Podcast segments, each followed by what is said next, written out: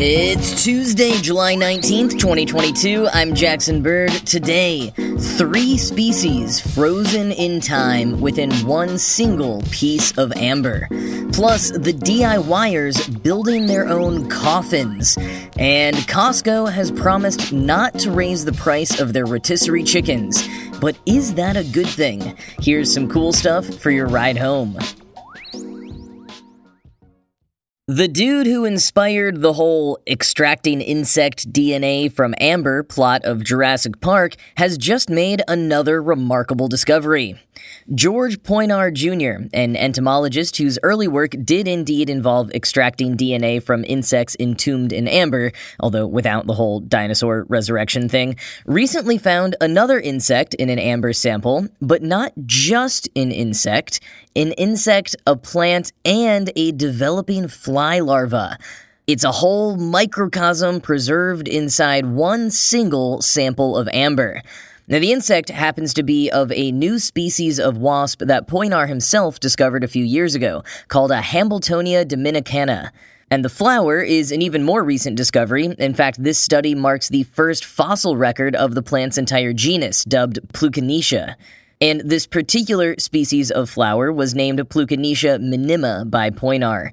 Now, as for the amber that trapped these three life forms together millions of years ago, quoting Science Alert, the famed Dominican amber is a fossilized form of resin from the extinct Hymenaea protera tree, which scientists think once grew in a moist tropical forest ecosystem, based on the variety of life forms its resin entombed. There's a debate over the age of Dominican amber fossils, with conflicting theories based on the microorganisms used for dating specimens. Some say that the presence of foraminifera, single-celled protists, sometimes referred to as armored amoebae, indicate the amber was formed roughly 20 to 15 million years ago. Others suggest a date of 45 to 30 million years ago based on the presence of coccoliths, plates of calcium carbonate formed by single-celled phytoplankton called coccolithophores. End quote.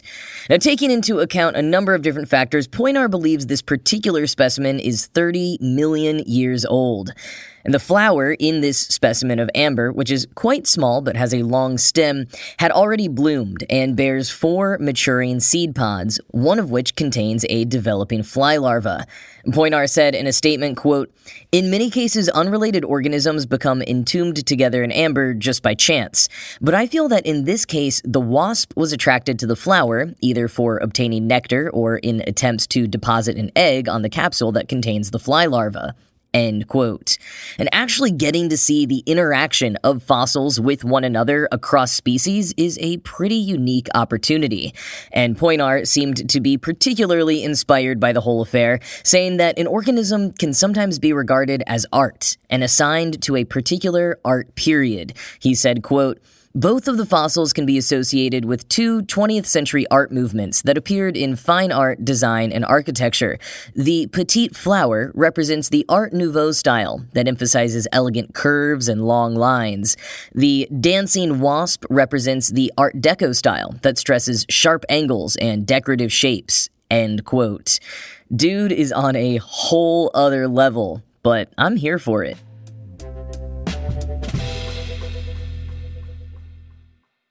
Have you ever thought about what your casket would look like after you die? If you plan to have one, that is. It's not something many people give much thought to unless they are aware that they're approaching the end. But a certain subset of people not only plan out what they'd like their caskets to look like, they actually build them themselves. The Wall Street Journal recently profiled a number of these folks, and I first saw it from journalist Taylor Lorenz, who tweeted the article out with the comment, quote, When people ask how life in America is going, end quote. Which is pretty funny, and since some folks do consider building their own coffins in part because the price of coffins and caskets and burial services are so steep in the US, yes, this practice could definitely be interpreted as a well, final nail in the coffin for late stage capitalism. But ultimately, I think the idea of building your own coffin indicates a pretty healthy relationship with death. Among the DIY coffin makers profiled in the article are a woman who moonlights as a death doula and a professor who taught a course on death and dying at Smith College. Quoting the Wall Street Journal, various merchants offer coffin parts or ready to assemble kits to make the task easier. Northwoods Casket Company of Beaver Dam, Wisconsin sells a build your own casket kit starting at $699. Jonas A. Zahn, owner of Northwoods Casket, says the company sells about five kits in a typical month. The company's website says assembly takes one to two hours and it features a blog post, So You Want to Build a Casket. Buyers can add their own flourishes and creative designs. I've seen a lot of camouflage, Mr. Zahn says. End quote. And at least in Maine and Western Massachusetts, you can attend a coffin building workshop and leave with your own final resting box in just a few hours. There, you can choose from a typical looking coffin with the tapered toe end and wider head and shoulder end, or a design that can double as a bookshelf until you're ready for it. One attendee, Joan Pillsbury, said that she had a blast at the workshop. Her quote, We just had so much fun. We were laughing, has been splashed all over teasers for this article. She also shared that part of what she likes about her bookshelf style coffin is that it will be one less thing for her kids to worry about when she goes. And that was a common sentiment among DIY coffin makers. The Smith College professor said that he has very specific instructions for his family after he passes. He's to be taken from his bed to the already made box and then buried at an existing site on the family pasture. Such homespun burial preferences also seem common with this crowd. Chuck Lakin, who hosts the coffin building workshops, also educates on home funerals, green cemeteries, and other alternative rites and burial practices. So, it may not be for everyone, but like so much else with the macabre, it's actually a much more uplifting and healthy thing than it may seem at first glance.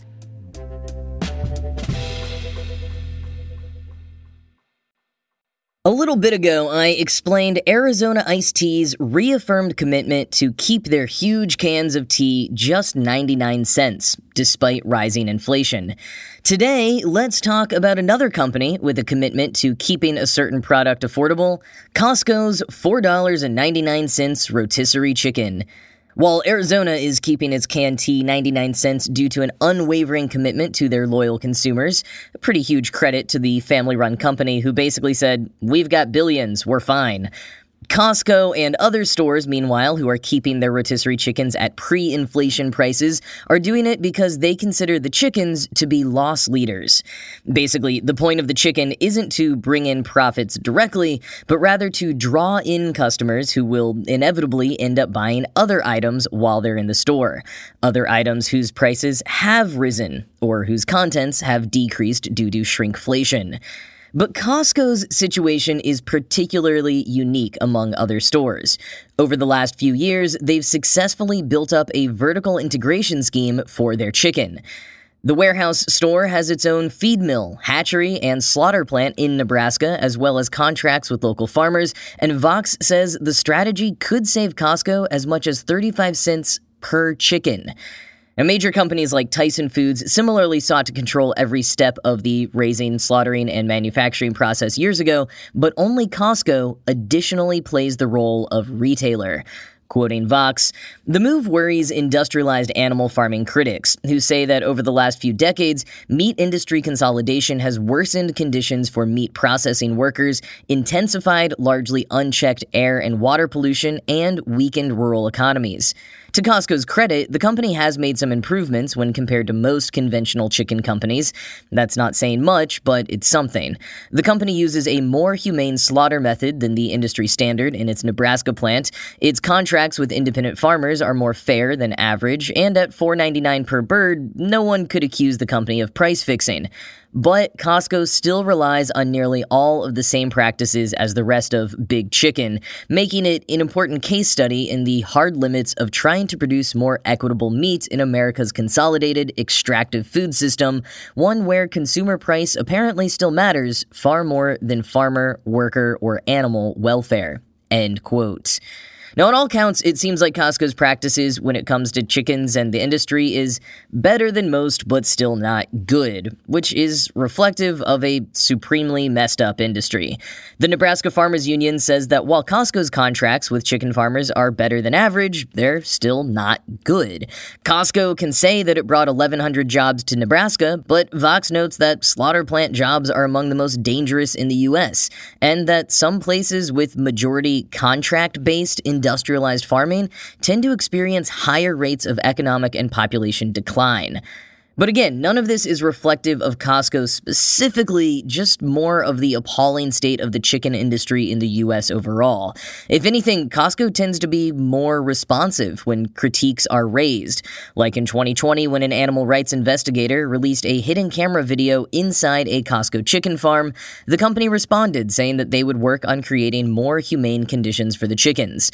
Although, notably, the company has yet to sign the Better Chicken Commitment, a pledge signed by over 200 companies, including the likes of Chipotle, Burger King, and Subway, to source higher welfare chicken by 2024.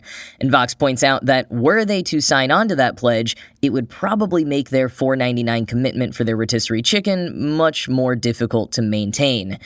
And despite growing consumer awareness of animal welfare in the food industry, the top concern on most consumers' minds right now is inflation.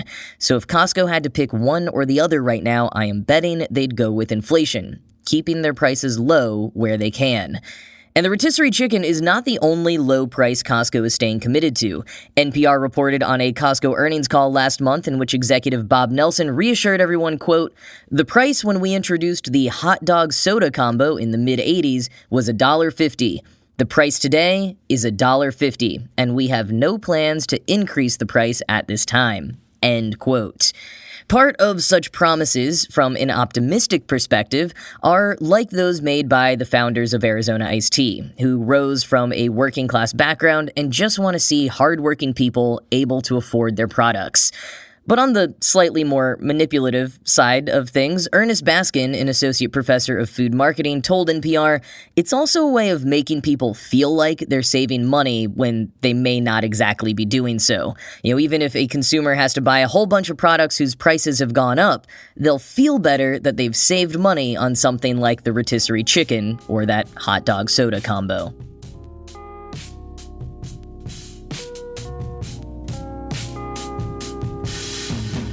Well, now a roundup of childhood TV shows getting interesting reboots in order of least WTF to most. So, first, Deadline has announced today that both Foster's Home for Imaginary Friends and Powerpuff Girls will be getting animated reboots, developed by original creator Craig McCracken. Not too much else is known here just yet, except that they're both being produced by Hanna-Barbera Studios Europe, whose other current work is mostly streaming on HBO Max so that may be where you find these going forward. And this Powerpuff Girls reboot is separate from the live action reboot that is still in development over at the CW. That one has faced a few delays and complications after reworking the pilot, but they say it's still coming eventually. In feature film news, we continue to get more content about the upcoming Greta Gerwig Barbie movie. Ryan Gosling has particularly confused people after taking time in an interview about his latest movie, Netflix's The Gray Man, to discuss his upcoming role as Ken, saying, quote, You have a Ken in your life, and you know, that Ken has Kenergy, end quote.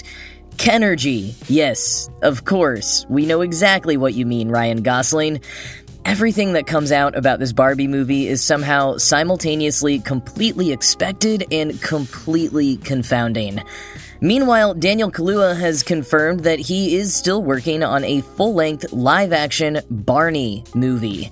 The things Kaluuya has shared in interviews about it only raises more questions. He keeps describing it as heartbreaking, and how the I Love You song that the Purple Dinosaur ended every episode with has always struck him because, quote, what happens when that isn't true? End quote.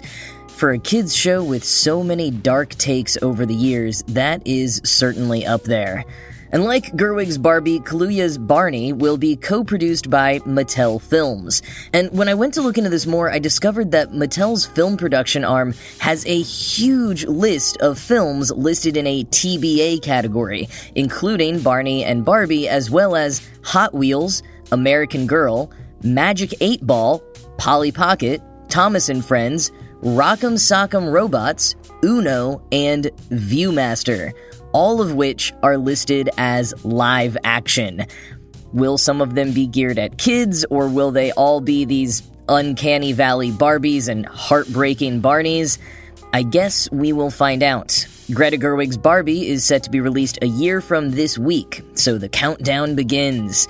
But that's going to be it from me for today. This show was produced by Ride Home Media. I'm Jackson Bird, and I will talk to you again tomorrow.